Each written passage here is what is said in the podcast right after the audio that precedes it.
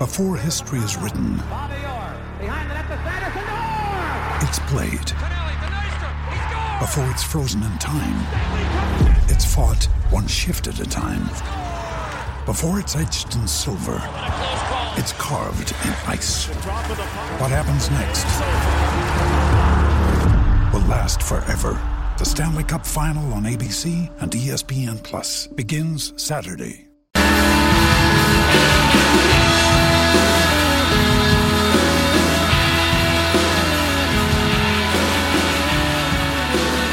Okay, hello folks. Thank you for joining us uh, at the Royal Garden Hotel. Welcome to the fourth episode of the Wisden Extra podcast in partnership with Betfair Exchange. Uh, I'm Phil Walker, editor in chief of Wisden Cricket Monthly magazine, and I'm genuinely thrilled today to be joined by uh, the author and journalist and Wisden Cricket Monthly reviews editor Jon Hotten and Robin Smith, one of the greatest England batsmen of his era, a Hampshire institution, an iconic figure to cricket fans of a certain age, and in the words of his mate Mark Nicholas, a dashingly handsome player in every respect. Thank you for joining us, fellas. Very, very kind and uh, lovely to be here. Thank you, Jon, for joining us. Good to be here. Yeah. Are you hot footing it up from, from Hampshire way? From, from Hampshire, from Fleet, yeah, in north part of the county, the unfashionable part. So we, we have two Hampshire legends with us here today. Uh, re- we're recording the show at the Bira 91 Cricket World Cup Lounge of the Royal Garden Hotel uh, in front of a live audience today. Uh, whee! That's it. Let's hear from you. Thank you very much. I think we've got a few Australians in the house. Yeah. Okay, so as well as bringing you a daily podcast through the World Cup once a week, we're bringing you a little bit extra, and this is that show, uh, digesting all the action so far, and uh, looking forward to a sprinkling of betting expert tips that we'll come to later in the show.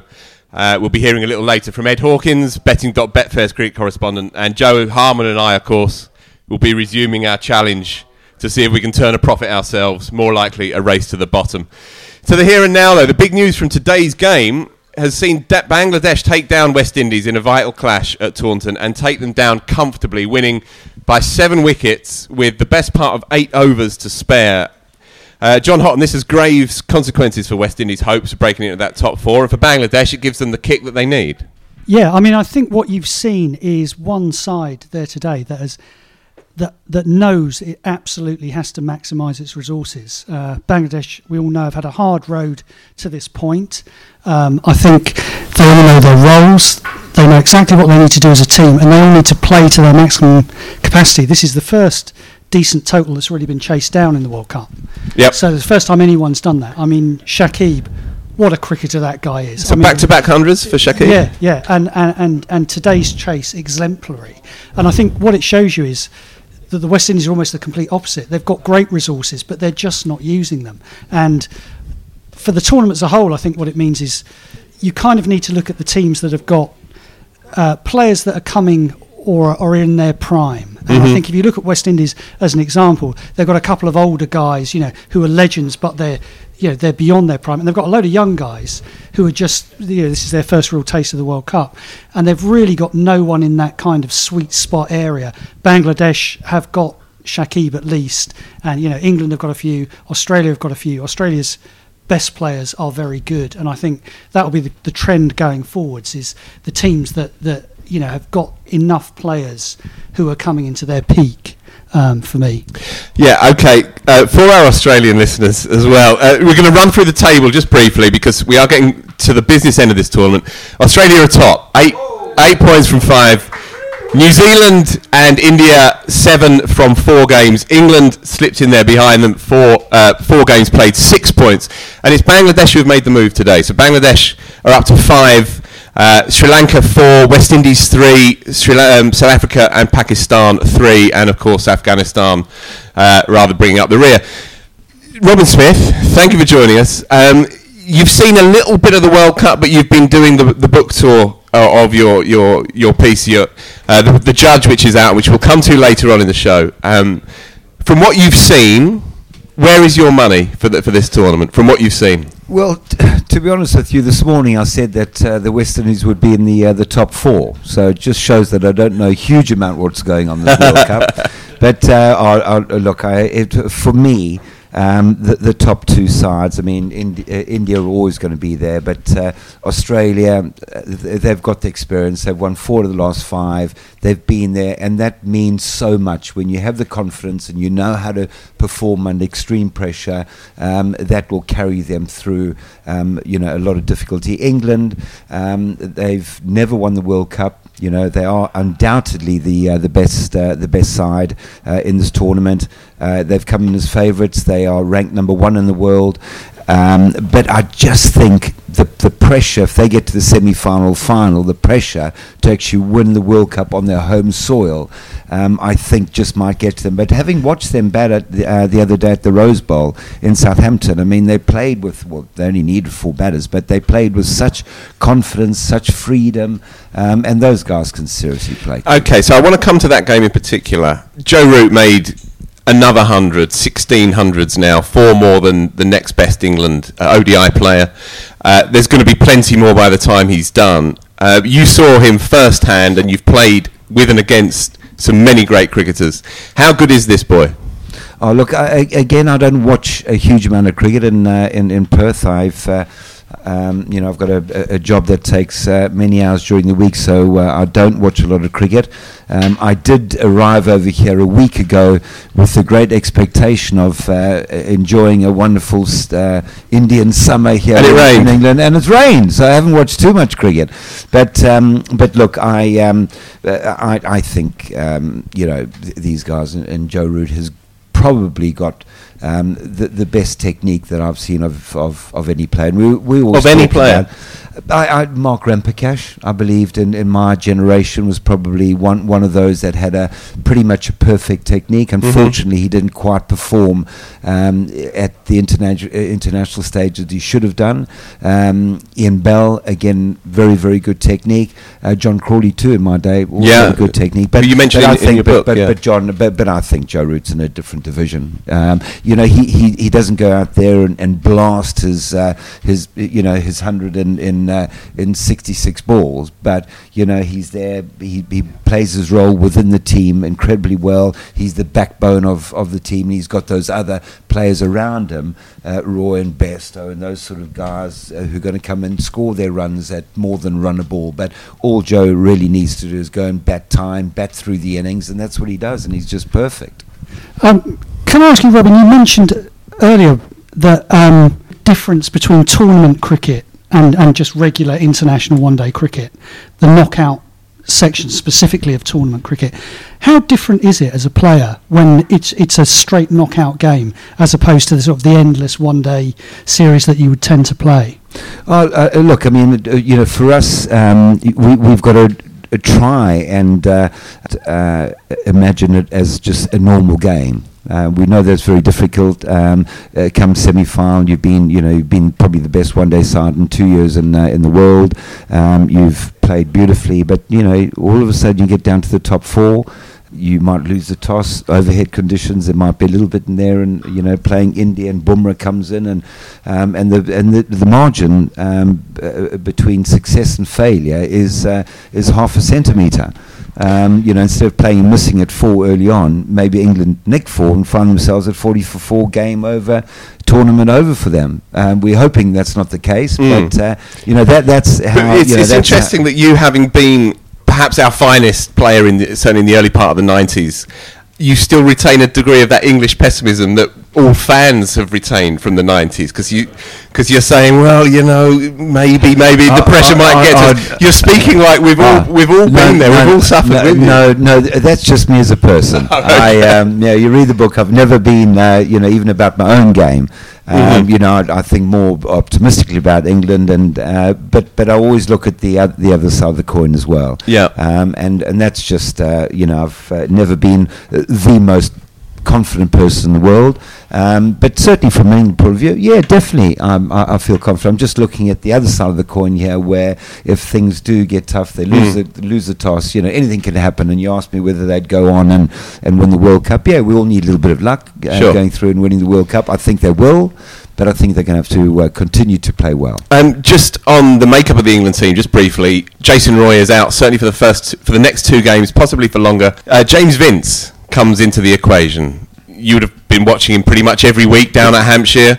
Obviously, Robin, you'd have seen him come through the ranks, I imagine, as a young lad um, at Hampshire. Maybe your time didn't quite correspond, but obviously, there's a huge story down at Hampshire. Is he coming in to open the batting, do you think? And can he do the job? Uh, well, I think undoubtedly he could do the job. I think he's got the one thing that all potentially great batsmen have, and that's time. Oh, certainly. And, and I would always go back to the innings he played at Brisbane in the last Ashes on the first morning. Yeah, the 83. And, yeah, and and uh, Starc was roaring in, and Vince's first ball, Starc absolutely nailed an in-swinging Yorker, and Vince he honestly seemed to have all day to Is play. that when you got run out? Yeah, yeah, yeah. Oh, he got my the 83 gosh. I know. But First ball, he just dropped his wrists on it, and you would have thought it was a throwdown. And and I thought, yeah, he's got that little thing that separates people at Mm-hmm. the very top level. Whether he can go on and do, it, you know, you mentioned Mark Ramprakash. Mm. Ramprakash certainly had that. You know, um, so did, you know, served several other players who haven't necessarily gone on.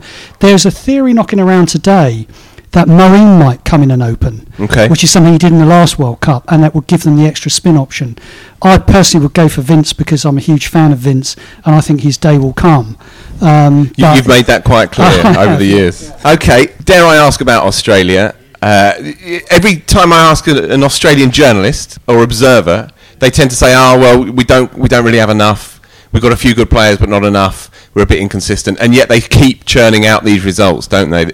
In the old kind of footballing parlance, they're not playing especially well, but they're getting the result. They can go ahead and win this thing, right?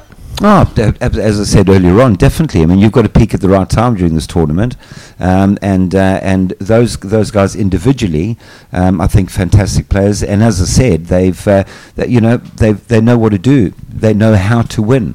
Uh, they won four of the five last, and that uh, World Cups that carries a hell of a lot. You know that that they have that confidence, that they have that arrogance. They've they've been there, they've done it, they've won it.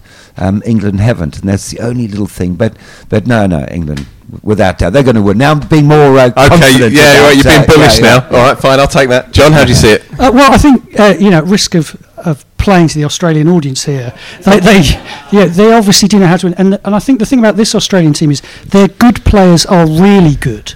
Yeah. Uh, I think anyone can sit down on paper and go, yeah, they're unbalanced. They're probably short of one power hitter, which is slightly odd given if you watch the Big Bash. They've got you know five or six young guys who are- who are really incredibly powerful players, and yet they've come over and they've got Khawaja in the middle order, and they've you know they've got. Uh, Well, Nathan Coulter-Nile uh, went Yeah, in and, he- he played did, Yeah, uh, 90 and 92 Uh, Yeah. and saved uh, Australia from their Yeah, fir- early games. So, oh, look, I think Australia have got uh, the whole the whole package. I think all round. I think they've got uh, Yeah. you know Ma- Maxwell batting there, and they've Well, Maxwell, yeah, I mean- Uh, they've got depth. I mean, even uh, uh, Mitchell Starc. I know that uh, uh, when uh, Michael Holding was uh, commentating the other night, and somebody said Mitchell Starc could bat. Michael said, "I beg your pardon." um, now I think you know Mitchell Starc can come in and quite comfortably get that smack twenty five and, and fifteen balls for sure. He can. I mean, Maxwell's an odd one, isn't he? Because I think to the rest of the world, Maxwell's one thing, and to Australia, he's something else. He's almost they almost see him like this kind of stunt player, and they're not quite sure what to do with him.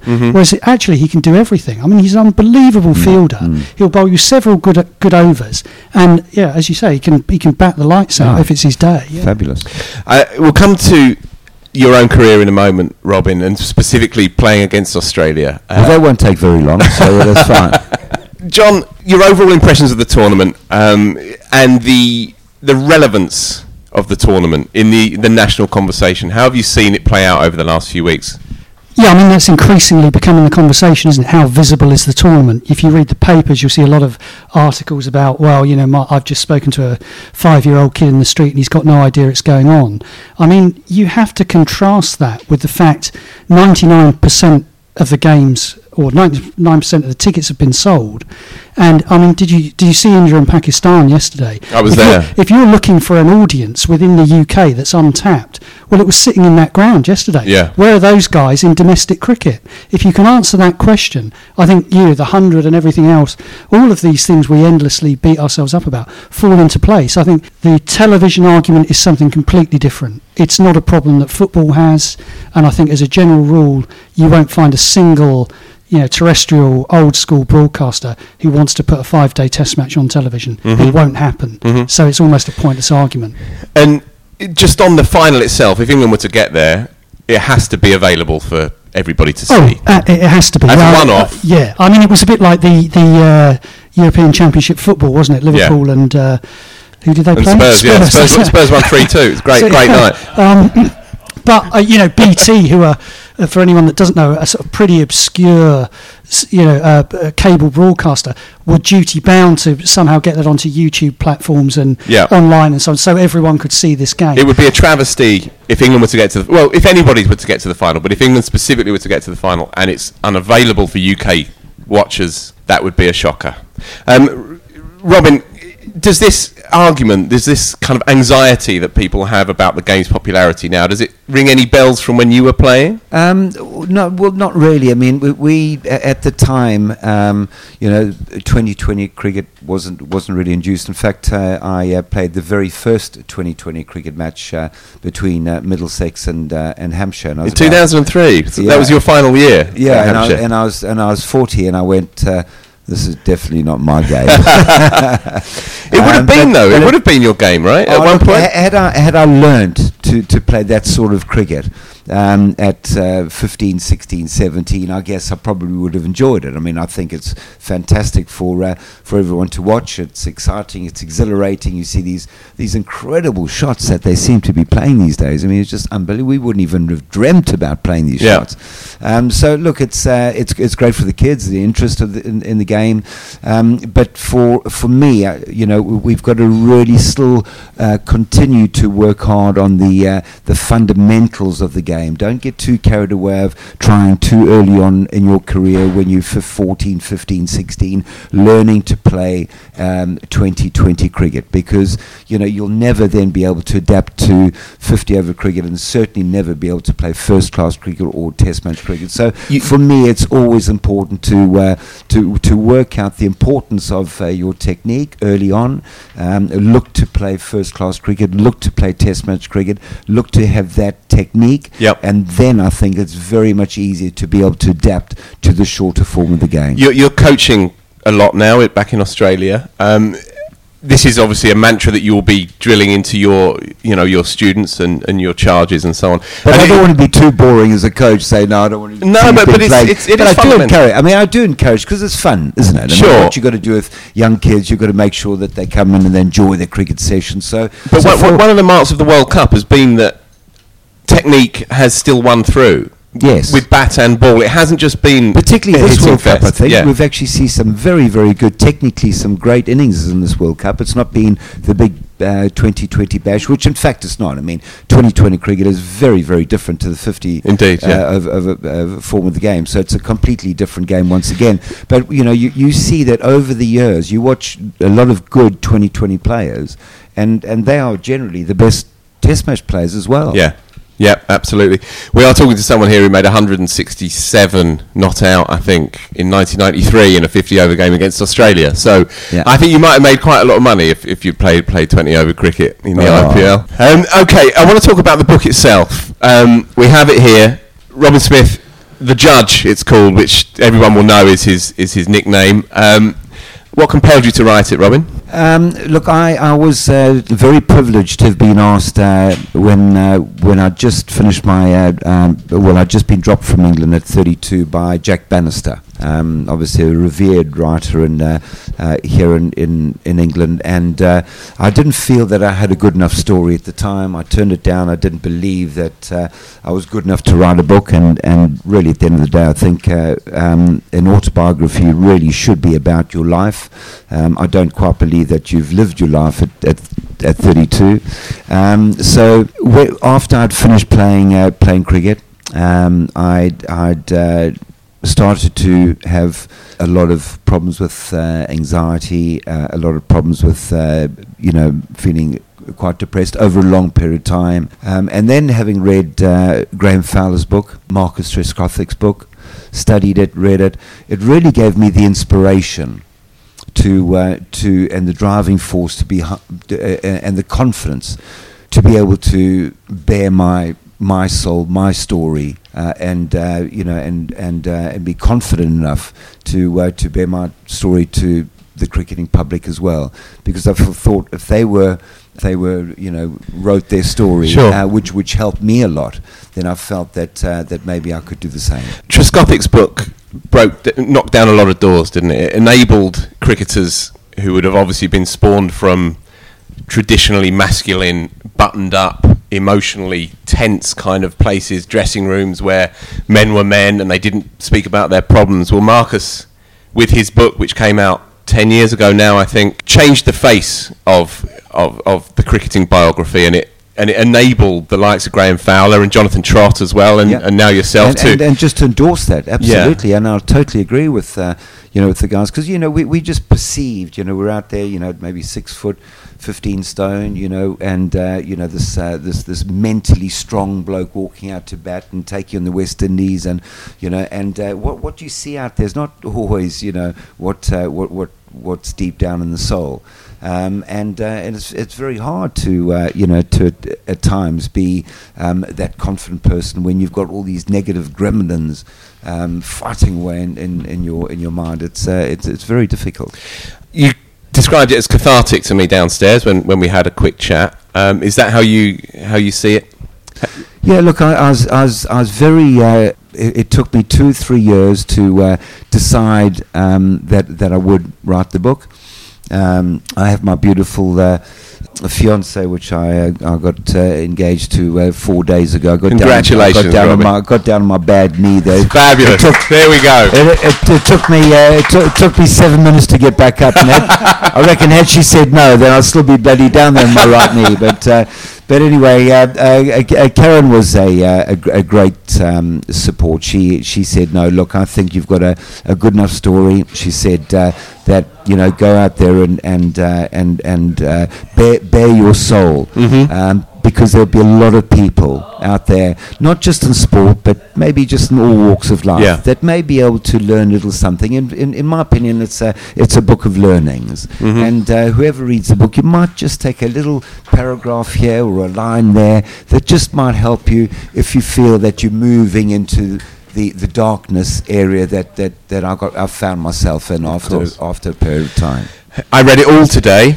Uh, I started about half ten in the morning, and I read it in, in one sitting. And you, Finished di- it. and you didn't finished fall, it- finished it you didn't fall asleep. You didn't fall asleep. No, I didn't. Oh, it was it was we go. genuinely gripping, very moving as well in parts, and also very thrilling as well. And uh, the, the, the middle section of the book is is concerned with the, the kind of the, the chaotic years of playing playing for England, playing for Hampshire, in that kind of golden age of sorts of English cricket, where we we didn't deliver necessarily as well on the pitch as we would have hoped, but these characters are indelible now. You know, they are they are embedded in all of us. Jon Hotten, I want to come to you because you've read the book as well, and Yeah. there are a lot of things that struck you about that particular era. There are, yeah. I mean, I think um, if you pick the book up in the bookshop, which you obviously should do, You have to. and, and, and you have a little look at the back, you'll get a sense of what kind of a man Robin is and was regarded as within the game, within Hampshire and within England. I mean, the probably the most singularly popular and loved cricketer i- in the country at that time. I mean, uh, a, a sort of small personal anecdote. The first time I ever saw Robin play was actually for Ickenham when, uh, yeah, which was uh, um, but by chance. I uh, I played for Basingstoke at the time. Uh, Right. They were in the same league, I think. I wasn't quite as many teams up the up the rung as Robin was. We our game was cancelled, and someone said, "Look, you've got to come down and see." The first team were playing Basingstoke were playing Ickenham at Ickenham. Our game was cancelled. You've got to come down and see this kid play. He, you know, you got to see him. We went down there, and I think you got about he got about sixty, something like that. But that was the first time I saw him play, and ev- everyone from that point was, "This guy's seventeen. He's going to come through." And I think Robin began to span this era of English cricket that was fading out, which was uh, Botham and you know, Lamby. Lamby, Gower, who became sort of great, great friends and sparring partners of yours. And you were also still playing, you know, when Athers was captain, and you know that generation of '90s players. You mentioned, you know, that test in '93, which marked the debut of Ramprakash and Hick in the same game at Headingley against West Indies. So you kind of spanned those two eras, and I think that gives this book a unique voice. It also gives it a very amusing voice. I noted to Phil earlier two kind of amazing things about Robin. One was that you've been best man five times to people, um, which is a I mean, as Phil said to me, I haven't even got five mates. you, have been chosen by. Well, uh, and and the other thing was that you know. Well, the, the, only reason was, was uh, that no one else wanted to be their best man, so uh, See, the last resort. This is this is the model. And the other thing, there's a great story of, of many in the book of you going to a test hundred where Malcolm Marshall, obviously your teammate at Hampshire, but your opponent West Indies, and Malcolm used to delight in knocking over his teammates and friends, but gave you a half volley on your legs to go to hundred. Well, he did. I was on uh, I was on ninety eight, and uh, I was at the uh, non-strikers end, and he said, uh, "Judgy man." He said, "Next ball, leg stump, half volley, get your hundred.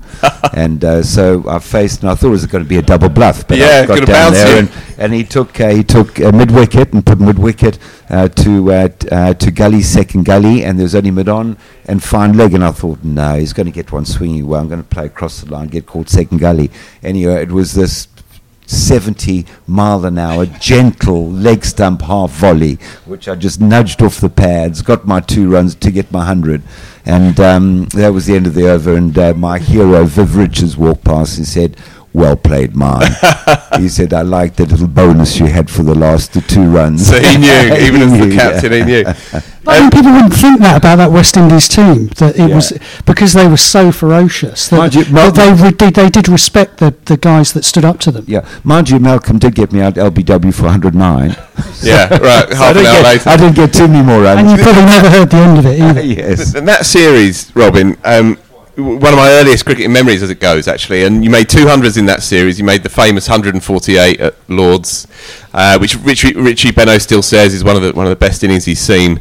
Um, at the end of that series, correct me if I'm wrong. I think you were ranked number two in the world in Test Test bats, batsmanship after Gooch. I yes. think, yeah. yeah.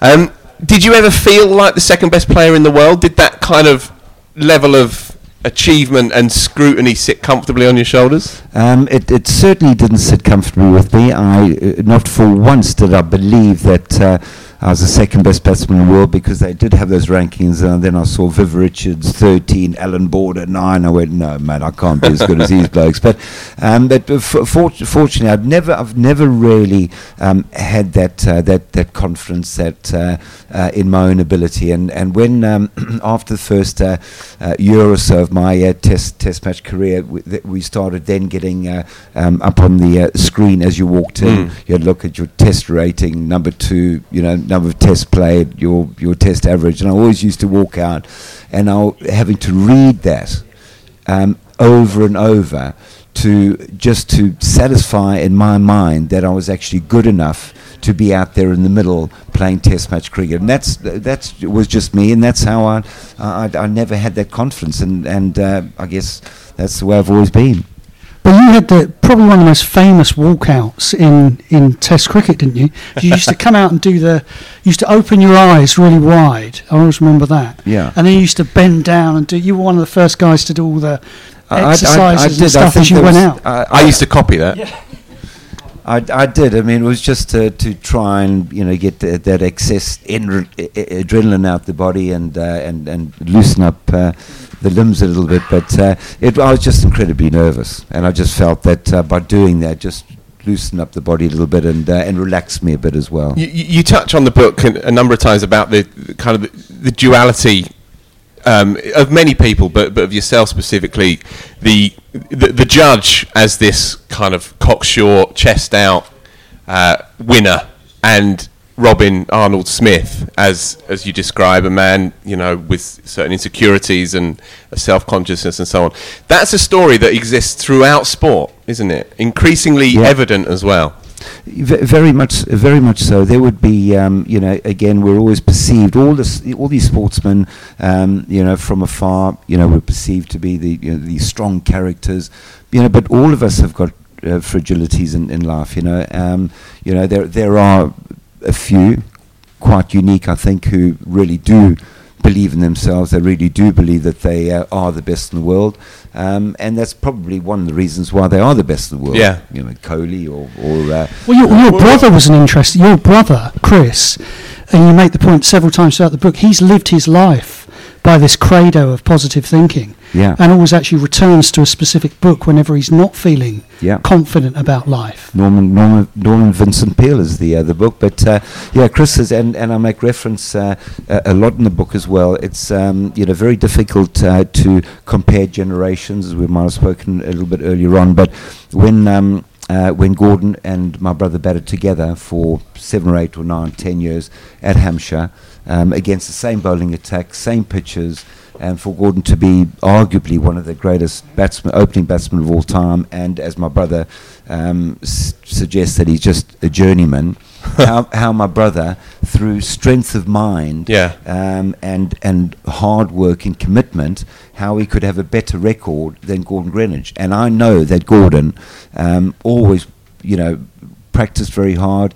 Um, you know, he took batting for Hampshire as seriously as he did for the West Indies Mhm. because I batted number four and I could see him coming and throw his bat down when he got out. So I knew he was very passionate. So for my brother, who couldn't lace his boots, to be able to have a better record in one day cricket and first class cricket than Gordon just shows, and again, we, we, we speak in the book about the power of the mind as well, Yeah. which is a super. I, I can't resist asking you about Shane Warne. If we're talking about cricket, I do have to spoil my night. Yeah, all right, fair enough. No, I do understand that. But you, you brought him to Hampshire. Yes, I you? did. I did. I mean, Wa- Warney's, uh, you know, love him or hate him. I mean, I think he's, uh, I think he's a great bloke. I mean, he's, uh, I don't particularly enjoy his uh, little tweets and have a look at this little pictures of him every now and again. But It takes all um, sorts, right? Yeah, but uh, but Warney, if you get to know Warney as uh, as as a as a friend, I mean, he really is a, a very genuine, sincere bloke. Um, and uh, but as a cricketer uh, coming in uh, in the early 90s, he really he really changed world cricket because it was in those days dominated by fast bowling, and then you had this little uh, St Kilda beach bum coming in and just rolling his arm over and just setting the world alight. Um, and so for me, I, I, I struggled. And one of the reasons I think why Warney was so successful is that he was so accurate. As a leg spinner, um, as a wrist spinner, it's very, very difficult to, to be able to get that accuracy as Warney did. And he never let, you know, he never bowled a bad ball or very few bad balls. Um, and uh, he was a pretty decent sledger as well at the time, getting under your skin. I, I, rem- I remember the Old Trafford game, th- the game where he bowled the so-called ball of the century to Gatting.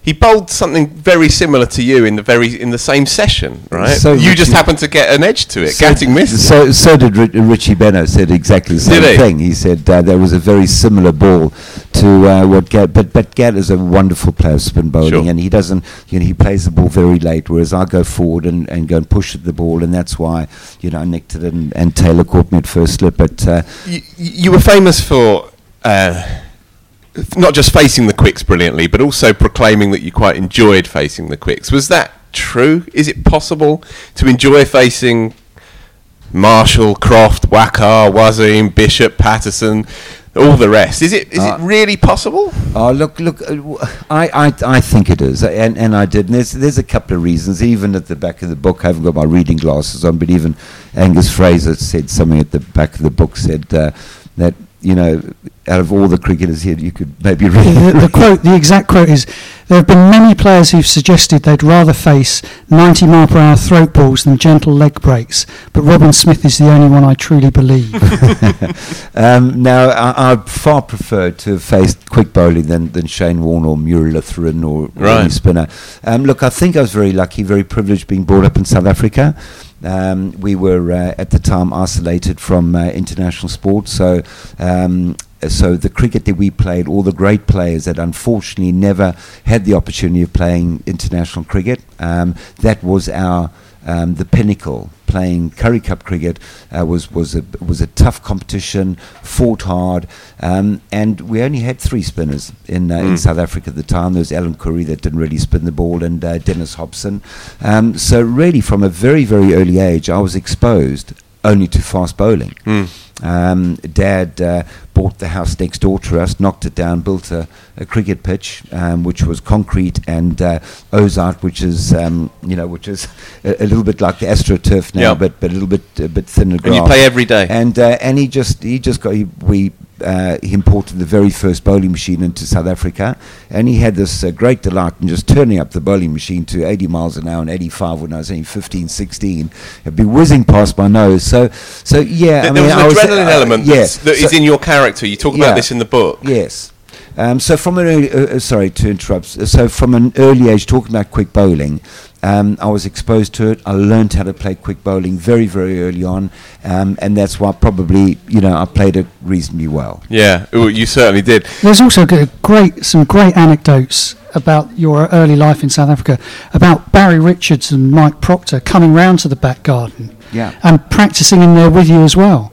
Yeah, I mean, uh, you know, my, my uh, two early early heroes there. Some good ones there. Yeah, you can't get too much better than uh, Barry Richards and Mike Procter coming around. Uh, they only lived uh, a kilometre down the road anyway. So when uh, when the Rebel tours were uh, arriving in the sort of mid '80s to uh, uh, um, to South Africa, the Australians, the West Indies, uh, the England guys, so they came around and practiced on uh, f- uh, our facility. I was at I was at school most of the time, but when I came back from school, they were there practicing, and it was just Barry Richards in fantastic. my Barry back in my back garden practicing. It was great, great to watch. If you could pick one innings then from your time that you're most proud of, is that possible to do? Is there one that sticks in the mind over and above any others? Um, look, f- look for me, uh, playing playing for Hampshire meant everything for me. Um, so it, you know, I, I wouldn't. Uh, I love playing for England. I love the innings that I uh, enjoyed batting uh, batting for England. But but for me, the love that I had for uh, for my teammates, Hampshire teammates, for the the members, the supporters, to have gone up and have played really well in those three one day uh, one day finals that we got to. Yep. Eventually got to uh, finals at Lords and to have played well and to have got those man of the matches. Um, for me, those would stick out because um, although it was just for Hampshire, not for England, but Hampshire meant everything to me. Jon, Um, were you at that? Were you at those Yeah, games? yeah, well, no, I mean, it. I, I think it's an era of county cricket that has maybe passed in the way you lived and the way you played, but it's a, I- and it, time romanticises things, doesn't it?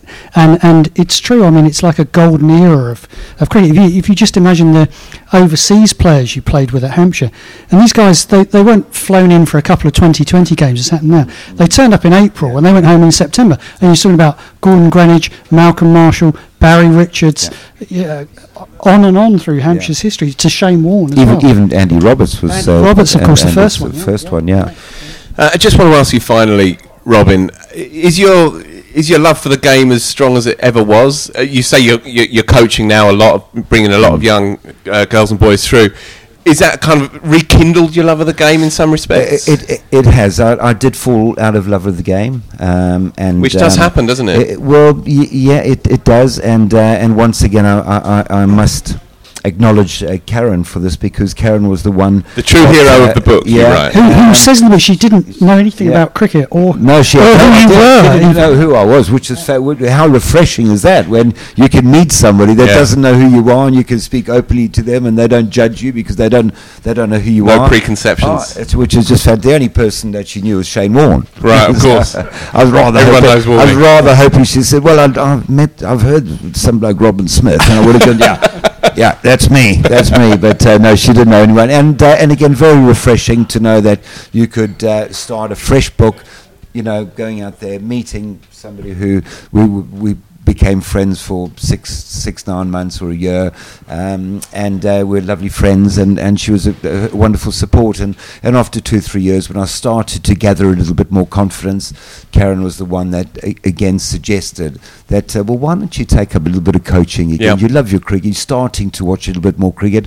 Why don't you go and you know do a little bit of coaching? So I um, at uh, lo- I put my name down at uh, a local uh, um, indoor cricket school, and uh, you know. Now I've got some absolutely wonderful young kids who uh, a a couple want to play for England, a few want to play for Australia, uh, one wants to play for India, um, but uh, but I do enjoy it. I mean, I get a, a huge thrill, and uh, I get excited about my coaching. Um, I get enthusiastic about it, and, and, and very passionate um, about seeing these guys improve and, and coming along and, and starting to do well. Uh, whether or not you know they play at uh, the under 14 Cs and and, Mm-hmm. and and their ambitions to get to under 15A. I mean, that's a, and I think I take I get more excited about the coaching. Uh, and you know than, than than possibly they do, but no, I certainly have, uh, love my cricket, love watching the game now, and uh, and certainly enjoy my coaching. Uh, it's called The Judge. It's written by Robin Smith uh, with Rob Smyth, who's ghosted it, who's an excellent uh, top of his game ghostwriter. It's available now. Please go out and buy it. It's a truly brilliant piece of work, uh, and I read it all in one sitting today, as I say. And uh, and yeah, I'd, I'd again, uh, I'd, I'd like to mention uh, Rob Smyth. I think uh, that he was the ideal um, writer to write my my story. Um, huge empathy. Yeah. Uh, very thoughtful, very sensitive bloke, and somehow we just managed to connect quite nicely. And uh, and when I read the book, obviously Karen had a big influence in the book as well. But when I read the book, I'm actually quite happy with what, what I read. It's a very genuine and honest story about my life, and um, I made sure that my son and daughter read it Yep. before I published it to make sure that they were happy, which is important for me. And they said, "Dad, well, if that's your life, you've got to you've got to write a true story about your life." And you know, I've left no stone unturned, and that is You can the, say uh, that again. uh, okay, over the course of the tournament, we'll be hearing from Betfair's betting experts who'll be giving us a helping hand and telling us where the smart money lies. Earlier, I caught up with betting.betfair's cricket correspondent Ed Hawkins to find out what he's got his eye on for the next few games in this World Cup. Okay, then, Ed, what have you got for us for the next few days? New Zealand South Africa is a game we've had penciled in for a while. We're very keen on New Zealand in the tournament. You know, they're going to go off favourites here, but I think South Africa have got major problems. You know, they've got that one win under their belt against Afghanistan. Zealand, you know, they've got good batting. Their bowling is absolutely exceptional, so exceptional that Trent Boult isn't actually the danger man anymore. Lockie Ferguson coming to the fore. Matt Henry as well is an absolute uh, gold star uh, winner when it comes to value on the top um, top New Zealand bowler market down the last few years. A real, he's been a real uh, value for people who do their stats work.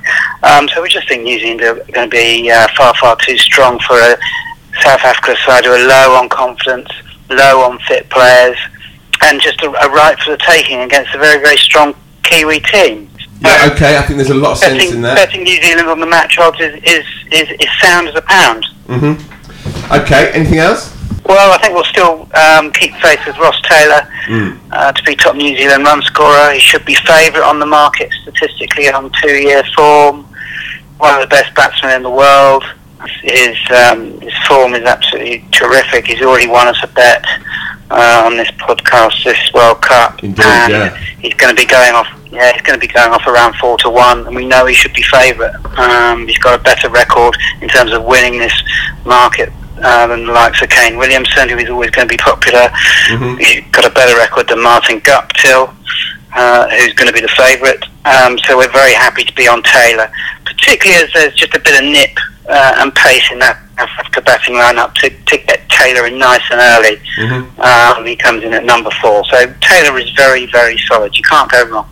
Yeah, he's running at 4 to 1 on Sportsbook for that one. Okay, and one more for us? Well, looking ahead to England Sri Lanka, you know, it's another it's another unfortunate bit of a mismatch. Um, they're coming a bit thick and fast during this World Cup at the moment, and we're pretty sure who the, who the best four teams are in this World Cup. and that's a couple of weeks, haven't we? Unfortunately, but you know, we don't expect Sri Lanka to cause England any issues here, um, uh, and that makes it difficult for punters because we're desperately searching around for value um, on top England run scorer markets or top England bowler markets, and make a case for Ben Stokes because he's going to be too big in the market. But what I worry is whether he's going to actually get enough time at the crease. But if you can get if you can get sort of upwards of um, sort of eleven to two, maybe six to one Stokes for, for top pass against Sri Lanka. We, we got eight right at the start of the tournament, and he won in that game against South Africa. He is statistically he is the only England batsman who is actually value in terms of winning that market. We're not Yeah. saying the other other guys like Root and um, Roy and Bairstow are, are poor players. They're just poor prices. It's all about how often they win this market. And Stokes is the only guy could say is a wrong price, and that's what Bet is all about. Can we find that wrong price? And Stokes is just a little bit wrong. Okay, and just finally on, on James Vince, do you expect him to come into the side, and, and would there be much value in looking at him, considering he'll be fresh, but he will be up the top, presumably? Yeah, it'll be fresh. Um, I mean, in terms of data, we don't have a huge amount of data to go on um, because his ODI career is, is fledgling. So mm. um, obviously he's a, he's a he's a quality player. You know, some of the, some of his cover drives are like honey falling from a spoon, aren't they? So you know, aesthetically, in terms of, of a bet, you know, if if, if you've back, backed Vince uh, and he's going well, that's that's a, a, a wonderful situation to be in as a punter because there's few few batsmen in the world who look as good as, as he does at the crease. He's going to be opening the batting, presumably, uh, with Roy ruled out again. Mm-hmm. Um, but again, it's, it's, it's tricky to make a case for him on price. I, I did see a couple of players go around five to one uh, for him top run scorer in the game against Af- Afghanistan. Um, and that, that, was a pure mistake by the bookmakers. I just don't think they were up to speed where yeah. where England's batting was going. Indeed. But you know, it's it's not it's not it's not a mug bet. Let's say let's say that if you back Vince, you know he's gonna he's gonna look good for you know thirty or forty, but just can he go on? Okay, just finally, uh, having seen the best part of three weeks of cricket now and, and a fair amount of rain, it's fair to say, uh, who's your overall pick for the tournament uh, based on what you've seen so far? Well, I just can't um, really see past India or England. Still those big two. England are essentially, England are essentially in the semi-final um, because the group is, group stage has been so disappointing, so un- uncompetitive. Um, India in, in the same boat, uh, and it's just a question of whether those two slip up now uh, to see where they finish in that top four. Otherwise, um, you can see them meeting in the final. Look, I've been I've been very strong on um, going against England um, for for a number of months purely on price because I just don't want to be backing them at odds of around two to one to win a World Cup. Sure. Um, but having said that, that, they're very likely to get to a final. But if they do get to a final, I think they're going to have to beat a much stronger India team all round with bat and ball. India, for me, are the best team in the tournament. But hey, England could chase 400 to win the final. That would that's be how nice. good they are with the That would be yeah, fun. So that's that's where I'm at. All right, Ed Hawkins, thank you ever so much. Uh, we'll be hoping to hear from you again later on in the tournament. Thanks a lot. Okay, and now uh, it's the return of the Phil v Joe challenge. I know you're all on the edges of your seats for this one. Armed with a hundred pound, kindly donated by Betfair over the course of the World Cup, Joe and I will be going head to head with all proceeds on the off chance there are any going to Chance to Shine, the charity putting cricket back into state schools. I caught up with Joe a little bit earlier today. Okay, then I'm with Jo Harman, and uh, this is that point of the show where Joe and I uh, go up against one another for the chance to build on uh, £100 kindly donated by Betfair Exchange. Um, Joe and I will be betting over the course of the World Cup with all proceeds. Uh, any possible winnings going, of course, to Chance to Shine, uh, the charity that's helping cricket uh, back into state schools. All right, Joe. Um, first of all, what bets have you still got running live that you put on at the start of the tournament? So we put on three, didn't we, at the start? So I had, oh, I had Jason Roy to be tournament leading run scorer, which was looking great uh, after that big hundred against Bangladesh. Then obviously he got injured in the game against West Indies, and we've just had the news that he won't play against Afghanistan uh, or against Sri Lanka. So even if he does come back into the tournament, which I guess is, is, is doubtful to a point, has to be, doesn't he's it? missed them. Yeah, I think it has to be. But he, he, even if he does, he's missing two games where you'd have hoped for him to score quite a lot of runs. So that, that one's looking doomed, I would suggest. Um, yeah, it's terribly bad luck, isn't it? Um, not just for yourself, of course, with your five pound bet, but y- y- this is a big blow for England. Um, do you think that they'll keep him in the squad? It, it, yeah, I mean, it's tricky, isn't it? It's a good two games for them to have uh, these next two. They don't have to make a call. Uh, you'd expect them to win them relatively comfortably based on form.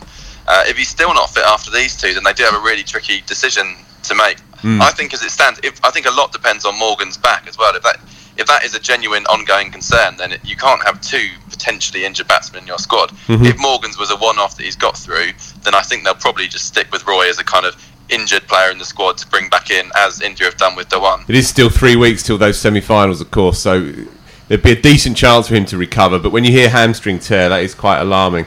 Anyway, we, we have to leave that alone. Off, yeah. um, Pat Cummins top wickets, is that right? Yeah, so he's on 11, two behind the joint leaders, Mitch Starc and Mo Amir. So that's that's looking pretty promising. Yeah. Uh, and then the third one was Sri Lanka to be bottom, come get the wooden spoon. I think it's hard to see anyone but Afghanistan getting that the way things are going.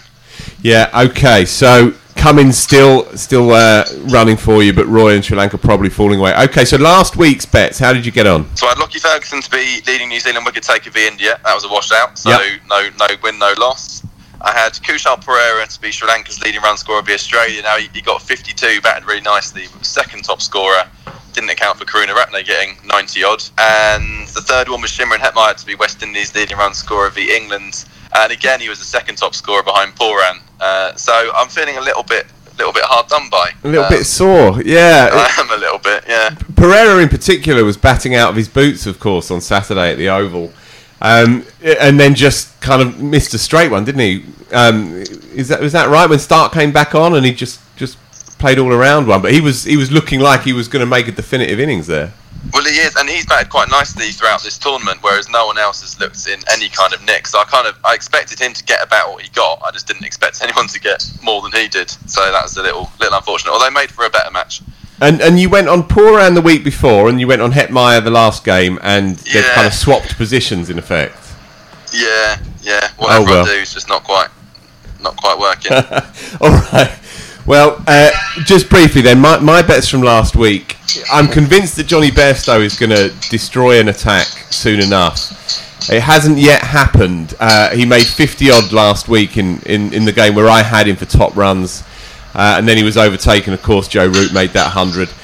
Um, I also had KL Rahul 11 to 1, but uh, they didn't play that game against New Zealand, so that was a washout. Uh, I do like Yeah. that idea, though, and I did get in there early before it was confirmed that he was going to open the batting.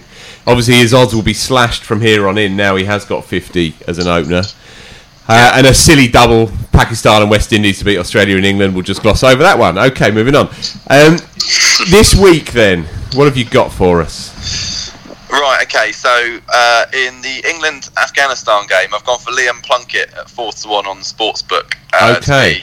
England's leading wicket taker. Now, I think Afghanistan have actually started their innings reasonably well, quite defensively, Mhm. and then it's all gone to pot in, in the middle overs. So I'm expecting them to maybe lose one or two, but basically to try and block out Archer and Woakes, then not be able to resist playing those their shots to some Liam Plunkett short balls and, and getting caught on the boundary. That's that's my logic anyway. All right, I like that. I, I like that. Um, next bet. Um, I've got uh, South Africa to beat New Zealand at Edgbaston Mm. at 2.22 on the exchange. Now, I, I think that game to me seems about evens, really. I think New Zealand have been overestimated so far in this tournament off the back of winning some games that you'd expect them to win. Mhm. South Africa have obviously been poor, but have finally got off the mark. And New Zealand haven't played for ages as well. With that game off, game rained off against India, I'm expecting them to be a little bit rusty. So Yep. the odds I thought overwhelmed favoured New Zealand too strongly, so I've gone for South Africa on that basis. Okay, and finally.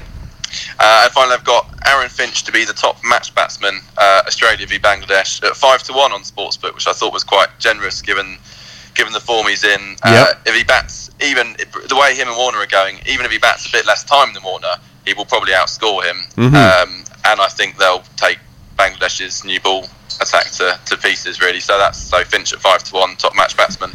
That is very tasty indeed, and Finch is a classic streaky player as well, isn't he? When he's hot, he's he's, he's electric. He's looking All right. great, great touch, isn't he? Yeah, Do you want to know mine, Joe? I do. Do do tell me, Phil.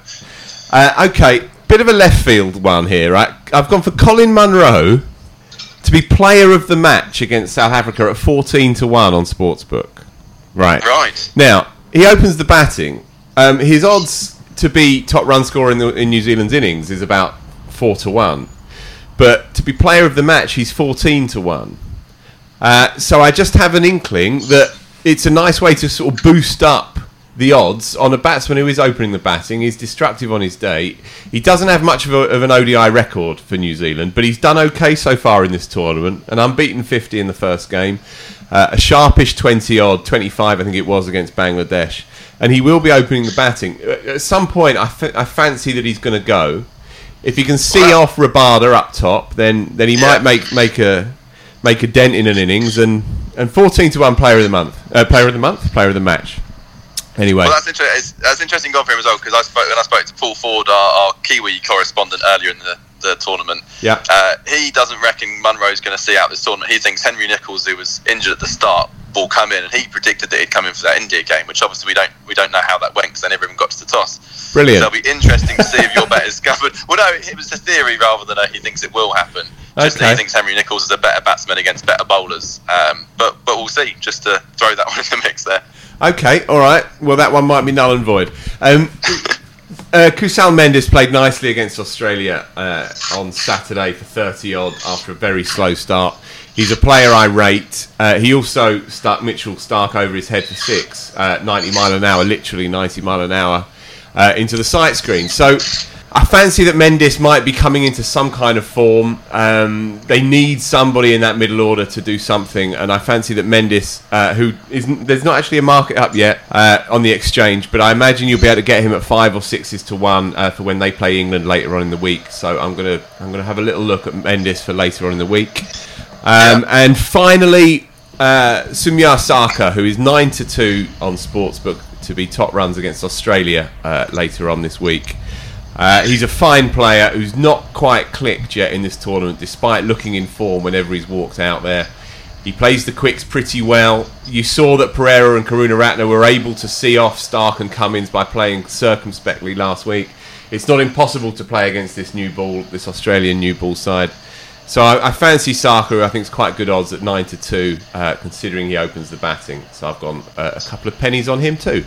You've been quite keen to see more of him. This feels like a bet where you're kind of hoping it will come true because you want to see him bat a bit more. So is that en- fair? en- do you think? entirely that. Yeah, it's, it's what I base all my judgments on. And Kusal Mendis as well, actually. Now, now I come to mention it. Yeah, no, indeed, indeed. All right, well, you know, best of order for you, uh, and uh, we shall resume this Titanic battle next week. All right, Joe. Enjoy Afghanistan, England, and we'll have a chat tomorrow evening. Cheers, Phil. Nice one. Right then, folks. This World Cup keeps rolling on. Uh, Jon Hotten, what are you looking forward to over the next few days? Uh, again, at risk of playing to the Australian audience, Australia Bangladesh, a couple of days' time. On Thursday, Trent Thursday, Bridge. Trent Bridge. I think it's on a used pitch. Bangladesh are going to be absolutely flying after this win today, and I think that's going to be a hell of a game. Yep, I think it's a very good shout. Um, Robin, what are you looking forward to next? Oh, I reckon a bit of decent weather here in London would be nice, wouldn't it? That'd be nice. That'd be a result. what I'm looking forward to, uh, ob- obviously, uh, spending uh, a little bit of time watching the cricket if, uh, if if I you know if I get the opportunity. Um, but uh, we've only got three or four days left uh, left in England. We've uh, we, we I seem to have a, a very busy life in uh, in Sure. Perth, and uh, so does my. My, I shouldn't say my partner, my new uh, fiance. fiancé. So I'm actually looking forward to spending a couple of days chilling out with her in London. Away from the cricket. Away from the That cricket. does sound nice. Uh, I'm looking forward to uh, New Zealand, South, South Africa on Wednesday. I think if there's going to be a switch in this tournament, I still think South Africa may may kind of galvanise themselves over the next week or two. New Zealand have had a, quite a soft landing in the tournament, seven from four at the minute. New Zealand. I think if South Africa were to turn them over. And this is Edgbaston on Wednesday. Then I don't think you can fully discount South Africa from the final four all the fun of the fair to come. Uh, thanks ever so much for joining us, uh, folks. And Robin, what a joy. Thank you. Oh, and that's- Jon as well, of course. Thank you, gentlemen. Pleasure. Thank, Thank you. Thank you very much. This. A- And thanks for not falling asleep. That was really kind of you. This has been the Wisden Cricket Extra podcast in partnership with Betfair Exchange. Uh, we'll be back next week. Uh, but before you go, uh, you can always listen to the Wisden Cricket Daily podcast. You can never have enough podcasts, which just keeps on rolling. Uh, hope you enjoyed the show. Don't forget to subscribe. And please gamble responsibly.